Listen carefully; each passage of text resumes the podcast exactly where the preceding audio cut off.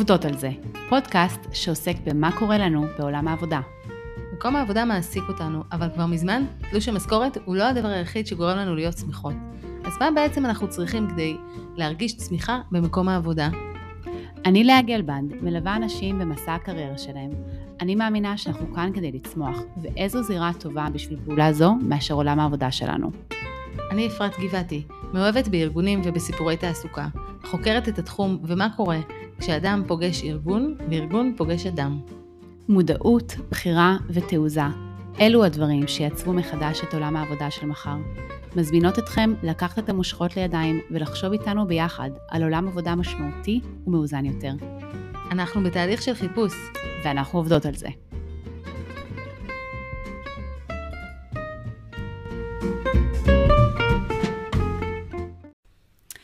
אז אפרת, האם להישאר או לעזוב? זו שאלה שבאמת כל כך הרבה מתלבטים עליה. Should I stay or should I go? בדיוק. Should I stay or should I go now?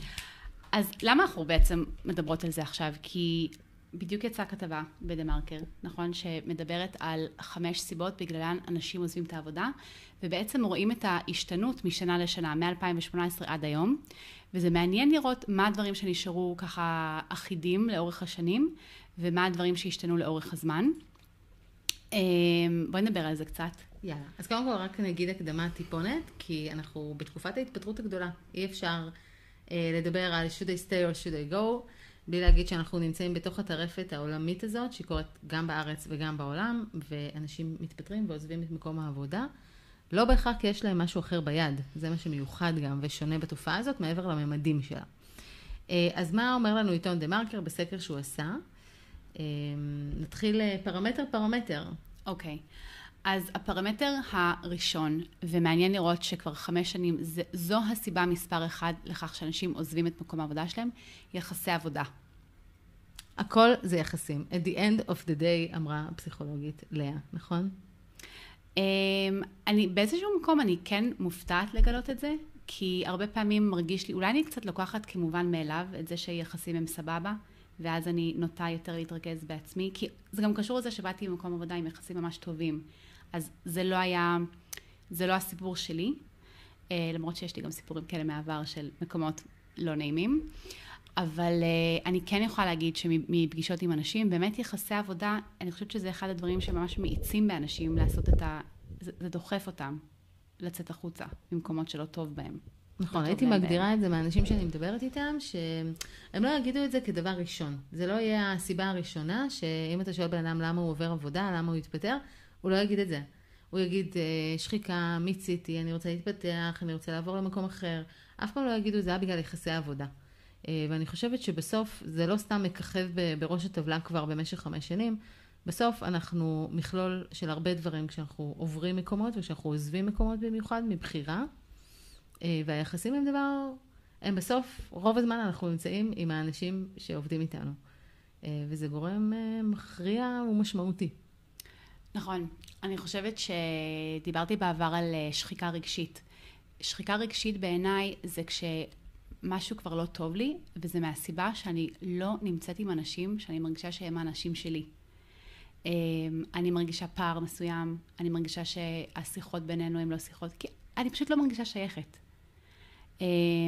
ואני חושבת שחשוב לשים את הדגש על מה זה יחסי עבודה, על תחושת חוסר שייכות הזו, דווקא בגלל המספר 2 בדירוג. בואי רגע נגיד את זה עכשיו כדי שנגדיר את זה טוב. מספר 2 זה סביעות רצון ממנהל ישיר. זה מעניין לעשות את ההפרדה בין שני הדברים, כי יחסי עבודה וסביעות רצון מהמנהל זה לא אותו דבר. אבל זה מספר 1 וזה מספר 2.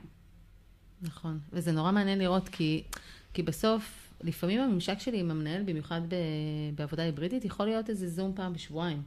זאת אומרת, זה לא איזה day-to-day job שאני הולכת 8-5 ואני נמצאת שם בקרבה מאוד מאוד ישירה, אפילו באותו חדר לפעמים, ואנחנו נמצאים באמת בריחוק, ולכן הסביעות רצון היא, אני חושבת, המקום שבו, איפה אני מתפתחת, איפה אני חובה את המקום שאומרים לי תודה ונותנים לי צ'פחה על השכם, המקום של רקוגנישן.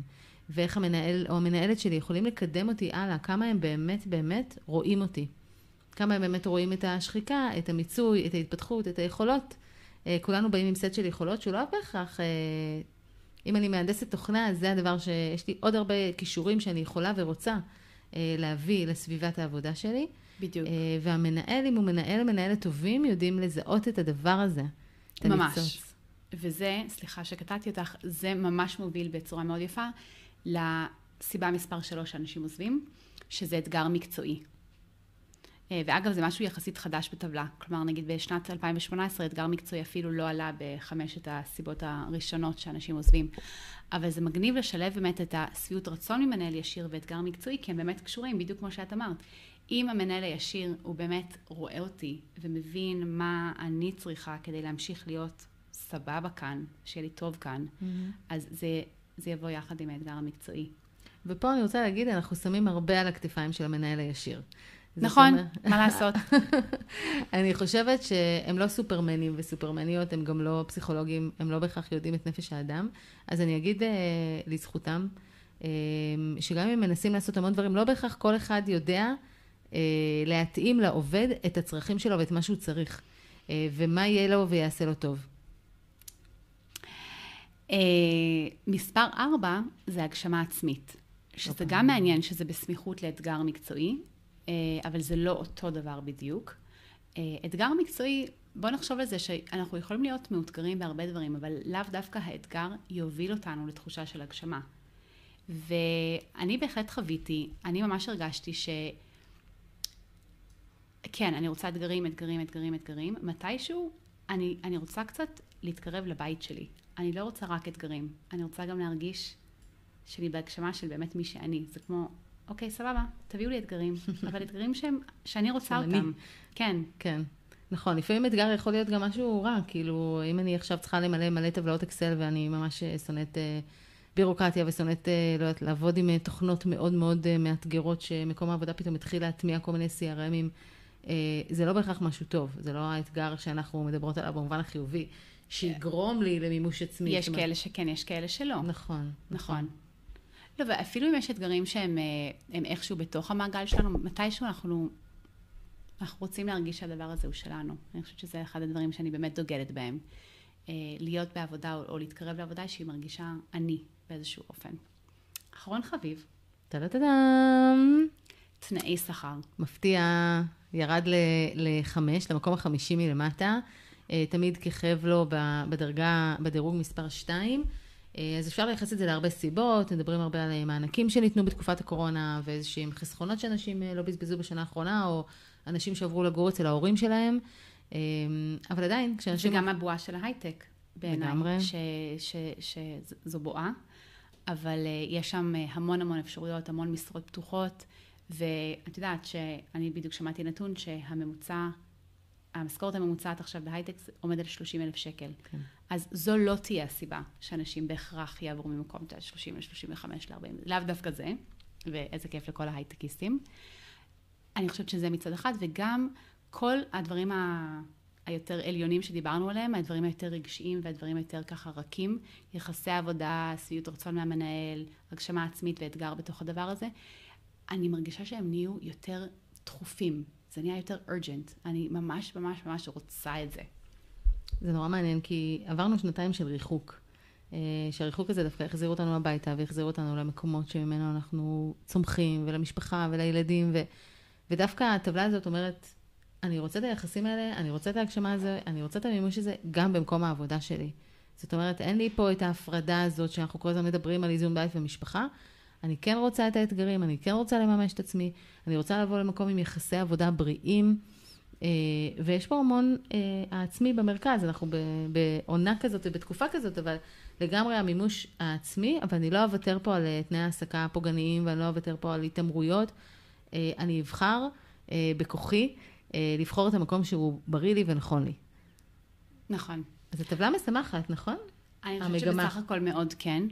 כן, לגמרי, כשאנחנו רואים שהדברים הרכים והרגשיים הם נמצאים שם למעלה, זה ממש עוזר לנו להבין לאיפה אנחנו כחברה וכיחידים בתוך החברה יכולים לצמוח. וזה נורא משמח. אחד הדברים היפים בטבלה, אנחנו עכשיו מסתכלות על זה, אבל אתם לא רואים את זה, זה בעצם לראות איך יש מין גרף עולה של שביעות רצון ממנהל, אוקיי? 2018 זה היה במקום רביעי, 2019-2020 זה היה במקום שלישי, ובשנתיים האחרונות, 2021 ו-2022, זה במקום שני. אז יש משהו בקשר הזה עם המנהל שהוא נותן כל כך הרבה. כן, וזה מעניין, כי אני שמעתי מנהלים, הרבה פעמים אלה שהתפטרו, את החוסר רצון לנהל, להגיד די, זה להיות גננת.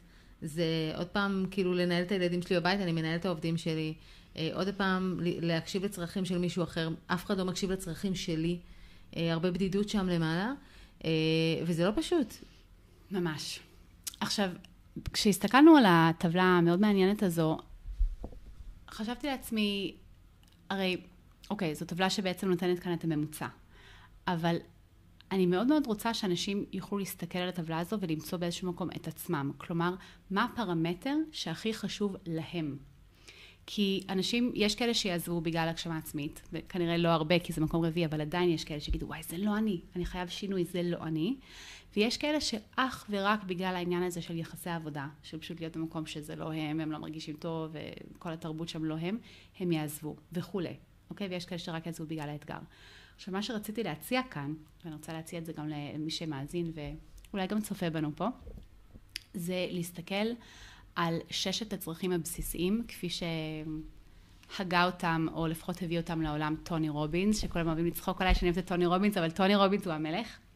ובואו נדבר על זה רגע, אוקיי? הוא בעצם מדבר על זה שיש לנו 6 צרכים. אני רוצה שכשאתם מאזינים ושומעים את זה, תחשבו מהם 2 הצרכים שהם הכי הכי חשובים לכם. הצורך ראשון, זה הצורך בוודאות, אוקיי? זו היכולת להימנע מכאב, ולקבל יותר הנאה לתוך החיים שלי. הצורך בוודאות. צורך מספר 2, אי-וודאות וגיוון, אוקיי? זה certainty וזה uncertainty. יש בנו איזה משהו שרוצה גירויים חדשים. אנחנו רוצים גם לא לדעת. אנחנו לא רוצים רק לדעת כל הזמן. אנחנו רוצים שינוי. צורך שלישי זה הצורך בחשיבות. זה צורך שאנחנו תכף ניגע בזה. הוא סופר סופר חשוב לעולם העבודה. אנחנו רוצים להרגיש significant. כשהוא מתאר את זה, טוני רובינס, הוא אומר שכל בן אדם חייב להרגיש בעל חשיבות, ואם הוא לא מרגיש את זה, הוא יעשה את זה בדרך שלילית. אוקיי? בן אדם שמרים סכין או מכוון אקדח, באותו רגע, הוא סופר חשוב. לגמרי. אפשר גם כאילו לקחת את זה במקום של ילדים, כשילדים רוצים להראות תשומת לב, כאילו אני רוצה שיראו אותי. אני רוצה שיראו אותי, זה בדיוק זה. אני רוצה שיראו אותי, אנחנו מדברים הרבה על המילה recognition, recognition זה מילה שהכרה, אבל איכשהו באנגלית זה נשמע יותר טוב, אנחנו גם מבינים מה, כשאנחנו אומרים recognition, אנחנו מבינים שיכירו בנו, שיראו אותנו. אז זה בעצם חשיבות. להרגיש שאני מיוחד, להרגיש שאני ייחודי, שאני חשוב, שאני נזקק. הצורך השלישי הוא הצורך בקשר או אהבה. כלומר, קשר, או בוא נביא את זה לרמה יותר גבוהה, אהבה, אבל זה עדיין אותו, בלבל של אותו צורך.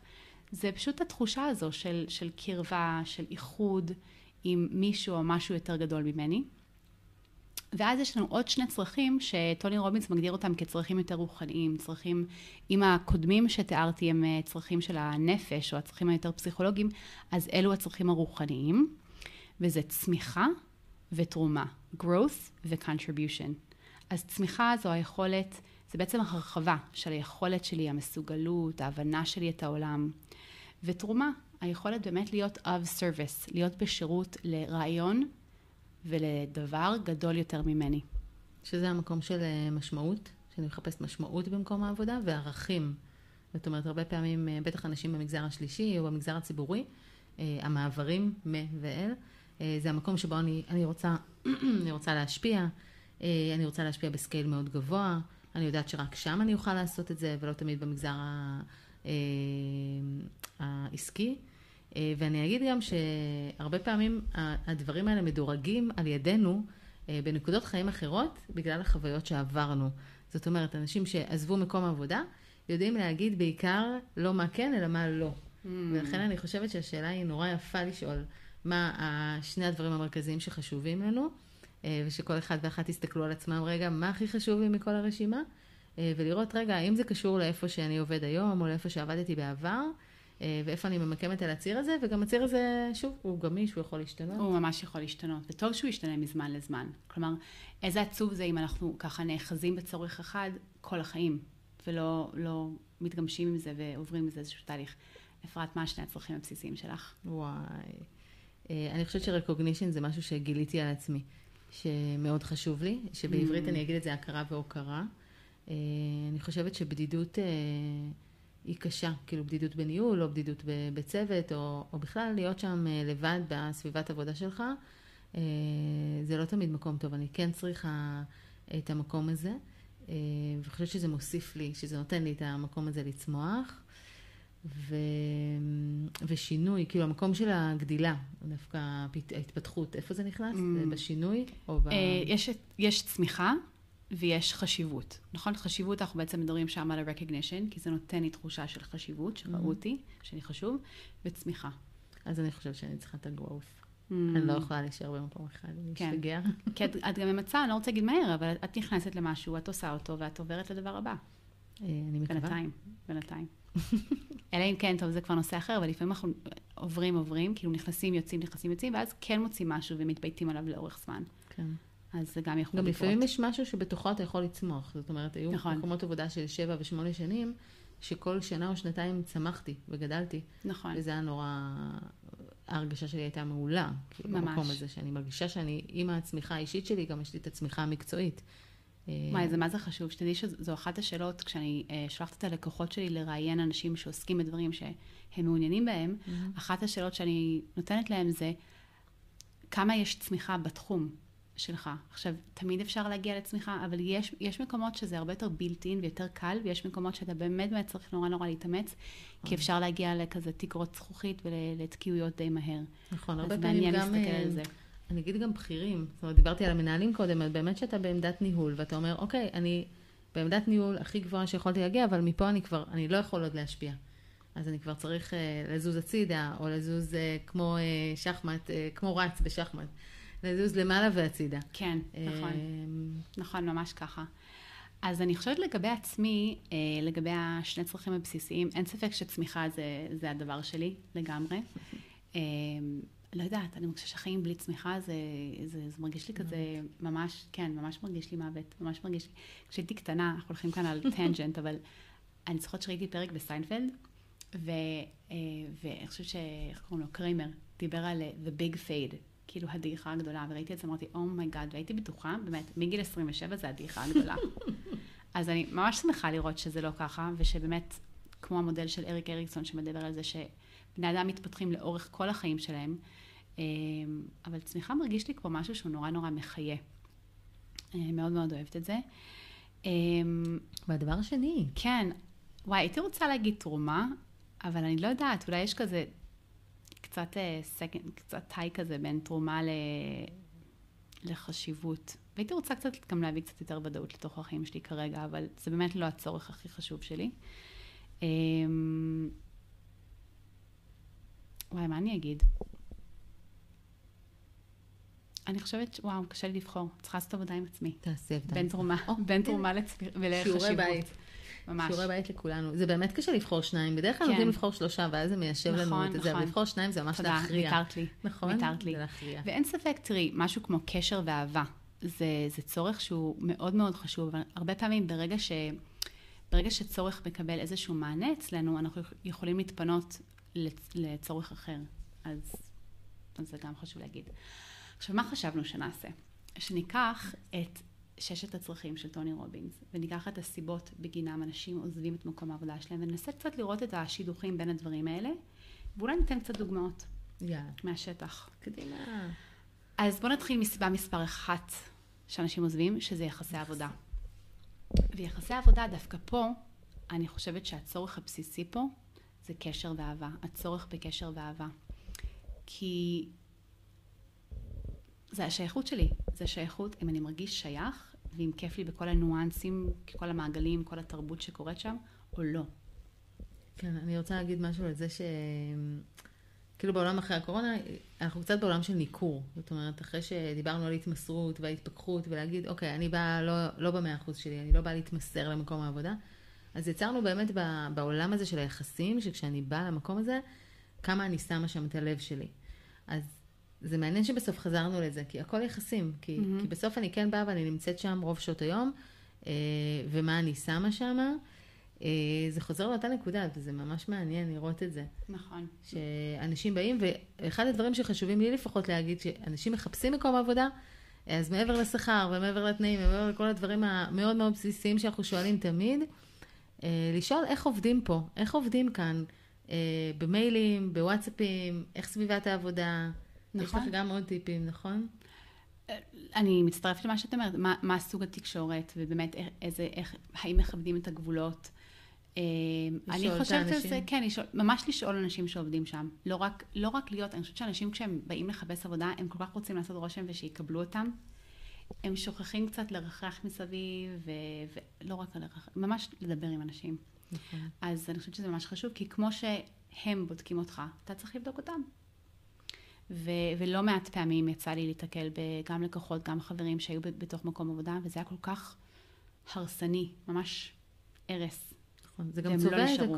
זה גם, כן. אני חושבת שהיחסים זה מה שצובע את הכל. זאת אומרת, גם אם אני בעבודה שהיא מושלמת לי, ויש לה את הטייטל הכי נכון, ויש לה את הארגון הכי נחשב, כאילו אנשים הרבה פעמים אומרים לי, עברתי לבניין הזה כל החיים שלי, ואמרתי, אני יום יבוא ואני אעבוד שם.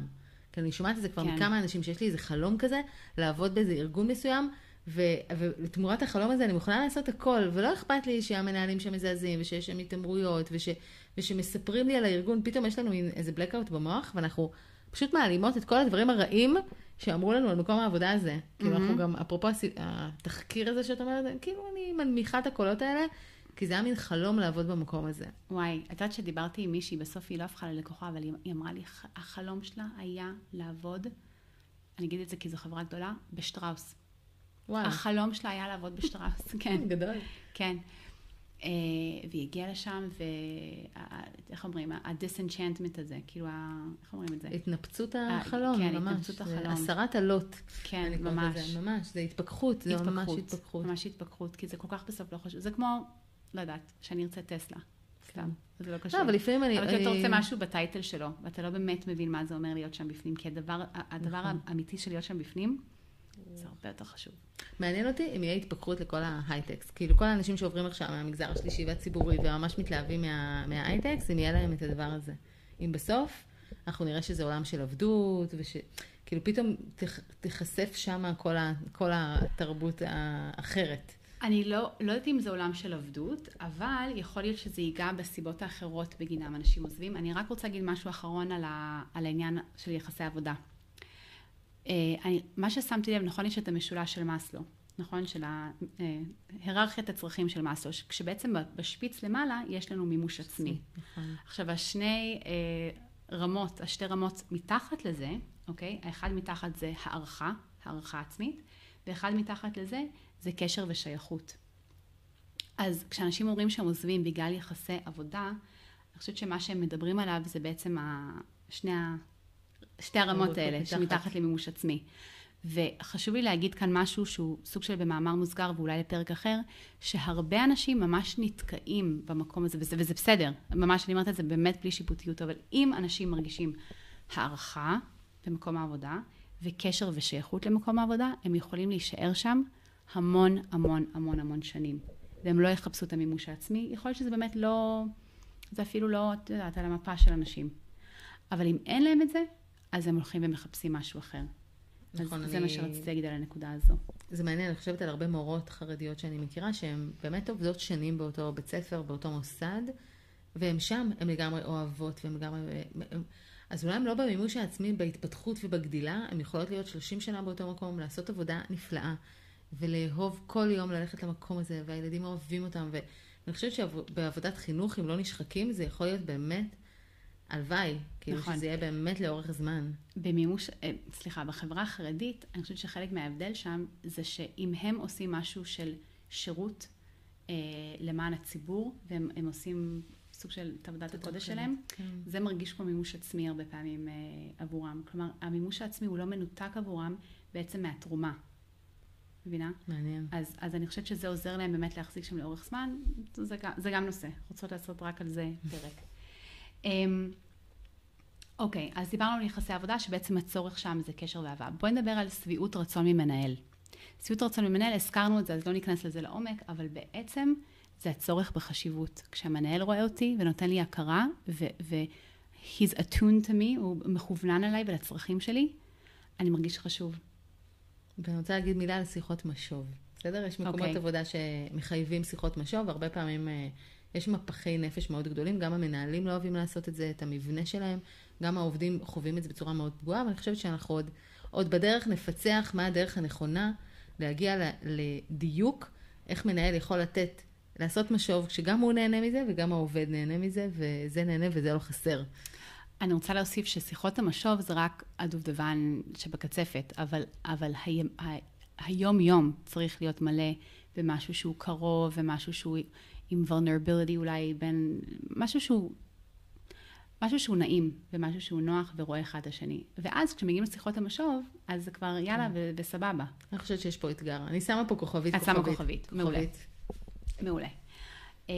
עכשיו, בוא נדבר על אתגר מקצועי. אתגר מקצועי, אמרנו שזה לא הגשמה עצמית, זה אתגר מקצועי, ופה הצורך הוא של גיוון. גיוון, בא לי משהו אחר. יאללה, אני כבר יודעת איך עושים את מה שאני עושה. כבר עשיתי את זה 5, 10, 20 פעם. בא לי להרגיש שאני עושה משהו קצת שונה. אוקיי, זה גיוון. זה כל כך בסיסי. בא לי גירוי אחר. נכון, ואני אגיד שלמקום עבודה מאוד קשה. זאת אומרת, בסוף יש משימות, יש יעדים, יש מטרות ארגוניות. מאוד קשה להזיז את הספינה, לשנות אנשים, להעביר. יש ארגון שממש מעביר אנשים תפקיד כל 3 חודשים, פשוט כל אחד עושה את התפקיד של כולם. יפה. אז זה מקסים. אני לא יודעת כמה אנשים יכולים להסתגל לעבוד בצורה כזאת, אבל יש ארגונים שיש פשוט משימה, כל בן אדם עובד בסיילו, בתבנית שלו, מאוד רגיל לאיך שהוא עובד, מאוד קשה להזיז אנשים, וצריך לחשוב על זה. זה ממש חשיבה ארגונית לאיך אני מאפשר את הגיוון הזה. נכון. משימה. גם אם ארגונים יאפשרו בעצם את זה, יותר גיוון, אז יכול להיות שזה בעצם, מה שהם אומרים בזה, זה שהם שמים ערך אחד על פני ערך אחר, כי למה הם לא מאפשרים לזה לקרות? כי הם בטח חושבים שזה יפגע באפקטיביות. כן, כי גם לעובד יש מומחיות, לצורך העניין, אם יש לי עובד, אז הוא מומחה, הוא מהנדס חשמל, הוא מומחה לזה. בדיוק. לגוון לו את התפקיד, זה או עכשיו לתת לו עוד משימה, שגם ככה הוא עמוס, או להזיז אותו ממה שאני נורא צריך, כי אני חייב לסיים את המוצר, התאריך כזה וכזה. אז זה מורכב. אבל אם הם חושבים שמקום אפקטיביות של התוצר הסופי, אז חשוב להם משהו כמו שימור עובדים, אז פתאום זה יכול קצת לשנות, ואז הם באמת ירצו שיהיה כמה שיותר גיוון לעובדים, כי אז הם ישמרו אותם לאורך יותר זמן. נכון, ופה הדילמה בין ציר היחסים לציר המשימה. כמה אני משימתי ויש לי תפוקות. משימתי בארגון. ואני חייב להראות תוצאות, ואני חייב להביא שורת רווח, ואני חייב לגמור משימות מסוימות עד תאריך מסוים, ועל כמה אני מסוגל להיות בציר היחסים, לפתח יחסים מורכבים עם העובדים שלי, לענות לצרכים האמיתיים שלהם, נכון. כי הם שווים לי, כי עובד שעוזב. נכון, להחזיק את המשימה, אבל לשים את המעטפת המאוד מאוד משמעותית הזו של היחסים סביב הדבר הזה. נכון. תנאי שכר, ראינו שזו בעצם הסיבה החמישית בגינה אנשים עוזבים. סליחה, לא דיברנו על הגשמה עצמית. נחזור רגע אחורה. הגשמה עצמית זו הסיבה הרביעית. הגשמה עצמית ממש מתחבר לי עם הצורך בצמיחה. ועם הצורך בתרומה. כי אם אני מוציא משהו מעצמי לעולם, הדבר הזה שנורא נורא חשוב לי לעשות, להביא, לייצר, ליצור, אז אני מרגיש גם שאני צומח וגם שאני בתרומה, וזה מהמם בעיניי שאנשים מחפשים את זה. אני חושבת שזה בדיוק סוג האנשים שאני משדרת איתם על אותו גל. זה מה שהם מחפשים הרבה. אבל אגב, לא רק. כלומר, הרבה פעמים זה יהיה רק סביב יחסים וסביב הדברים האחרים שדיברנו, והכל טוב פה. כן, אני חושבת שגם אפשר להגיד איפה משברי גיל נכנסים, כאילו איפה אני במשמעות כזאת של הגעתי לגיל מסוים, בדרך כלל 40 פלוס או 50 פלוס, וזהו. עכשיו, עד היום עשיתי את זה בשביל הכסף, בשביל הטייטל, בשביל היוקרה. עכשיו אני פה במקום שאני רוצה לממש את עצמי, אם זה לחזור לחלומות ילדות, ואם זה מקצועות שאהבתי וזנחתי אותם בגלל פרסטיג' או בגלל הורים או בגלל כל מיני העדפות חברתיות. אבל היום אני ממש במקום של בשלות ובגרות ומוכנות לדבר הזה. מה זה נכון? כי כשאני חושבת על עצמי אחורה, כשהייתי יותר צעירה, אז באמת יחסי עבודה באמת היו מאוד חשובים לי. נורא היה חשוב לי הסביבה שאני אעבוד בה, כי רציתי להיות שייכת למשהו. וגם האתגר המקצועי, אני חושבת שזה נתן לי תחושה של חשיבות, ובאמת מילים כמו הגשמה עצמית, שמעתי עליהם, אבל הם לא היה כל כך חשוב לי להביא עדיין את הלאה שבי. כאילו פשוט רציתי להיות שייכת ורציתי לעשות עבודה טובה. כן. כן, אז אני חושבת שלא סתם אנחנו עושות עכשיו את הפודקאסט הזה. כן, זה להביא את העני של... כן, אנחנו מימוש עצמי. אחרון חביב, תנאי שכר. מה בעצם הצורך פה בתנאי שכר? אני חושבת שיש פה הרבה גם, מה שנקרא, לחץ חברתי. בסדר, מעבר לזה, בסוף אני גם מראה לאנשים, עברתם עבודה, הרווחתם עוד 2,000 שקל, בסוף זה עוד 500 שקל בנטו, בעיקר נשים שיש לנו נקודות זכות וכו'. כאילו, באמת אני חושבת שגם כשאנשים עוזבים מקום עבודה, הם אומרים המון המון סיבות, ואיכשהו בסוף, כשהם עושים את השיחת התפטרות, הם אומרים, גם השכר פה דפוק. זאת אומרת, זה תמיד בא ממשהו משני כזה. זה לא הדבר הראשי שבגללו אנשים עוזבים, ולכן יש פה המון המון מורכבות ביחס שלנו לכסף, וזה מאוד שונה בין אדם לבין אדם. רגע, אני חייבת אבל רגע לחלוק על זה. זה נכון שאם מישהו עובר ממשכורת גבוהה למשכורת גבוהה אחרת, אז אולי אפשר להגיד שזה לא הדבר העיקרי. אבל אני ככה חושבת בראש על כמה נשים שעברו מהמגזר השלישי להייטק, או מהמגזר החינוכי להייטק, כן. והם שילשו את המשכורות שלהם. כן. אוקיי? יש כאן מענה על צרכים שהם לא רק, יודעת, יש כאן דברים מאוד בסיסיים. אני חושבת שקודם כל, מי שעובר ממשכורת נמוכה למשכורת יותר גבוהה, אין ספק שזה עונה לו על משהו של ודאות, כי זה נותן לו יציבות. אוקיי, זה דבר ראשון. דבר שני, יש כאן עניין של, את יודעת מה? הגשמה עצמית. אנחנו עדיין בעולם שבעיניי לא ברור מאליו שאנשים מרוויחות הרבה כסף. נכון. אוקיי? ואולי גם לא גברים, אבל בעיקר נשים. אז יש כאן הגשמה עצמית, יש כאן גם משהו שהוא אפילו, את יודעת מה? תרומה. כי כל אישה שמשלשת את המשכורת שלה, הופכת את זה לאפשרי עבור הרבה נשים אחרות. פנתה עליי השבוע אישה, היא אמרה, כן, אני עובדת בתחום טכנולוגי, לא מרוויחה הרבה כסף, וואלה, חשבתי שטוב לי, אני כבר שם איזה 11 שנה, אבל ראיתי פוסט של מישהי, בטח חושתנו מכירות אותה, לא. ראיתי פוסט של מישהי שעברה להייטק, שילשה את המשכורת שלה, וזה גרם לי לחשוב, מה איתי? מה איתי? נכון. אבל זה לחץ חברתי בעיניי מהכיוון החיובי שלו, של לפתוח את העיניים ולראות מה עוד יכול להיות שם. אז זה מעניין, תנאי שכר, טוב, כמו כל דבר עם כסף, שזה תמיד, זה לא הכסף עצמו, זה המשמעות שנלבט לזה. נכון, אני חושבת שגם זה, שוב, זה בסוף מרעיל, כאילו ההתמרמרות על הכסף, והדבר הזה הוא כל כך מעיק בסופו של דבר, שאני עובד כל כך טוב, ואני משקיע כל כך הרבה, ואני במימוש עצמי, אבל בסוף תמיד מגיעה הדילמה, זאת אומרת, תמיד, לפחות מהעולמות החברתיים, אוקיי, אז אני ממש את עצמי, ואני יודע שהשכר פה הוא נמוך, אני עובדת סוציאלית, אני אעבוד בדברים, במקצועות היותר רכים, ברור לי שהשכר פה יהיה יותר נמוך, ואני חושבת שאפרופו אני באמצע, אנשים כבר לא מוכנים לזה. זאת אומרת, אני פחות אממש את עצמי, אבל אני כן אשלש שכר, או אכפיל שכר, או כן אמצא מקומות ש... ויש פה גם את הערכה. זאת אומרת, כסף בסוף משקף איזושהי הערכה ארגונית. כן. אני כן חושבת אם אנחנו לא במקום של איזשהו מימוש של חלקים בנו, אנחנו הופכים להיות בפוקוס מאוד מאוד מאוד צר על הכסף, וזה לא מוביל לשביעות רצון לאורך זמן. אני חוויתי את זה פעם. מעניין. באמת שהייתי ממש צעירה. לא, פשוט עבדתי באיזושהי עבודה שמאוד מאוד לא אהבתי, ככה בין תואר ראשון לתואר שני, פשוט לא התחברתי לכל הרמות האלה שדיברנו. לא יחסי עבודה, לא כל כך שביעות רצון למנהל, לא אתגר, שום דבר.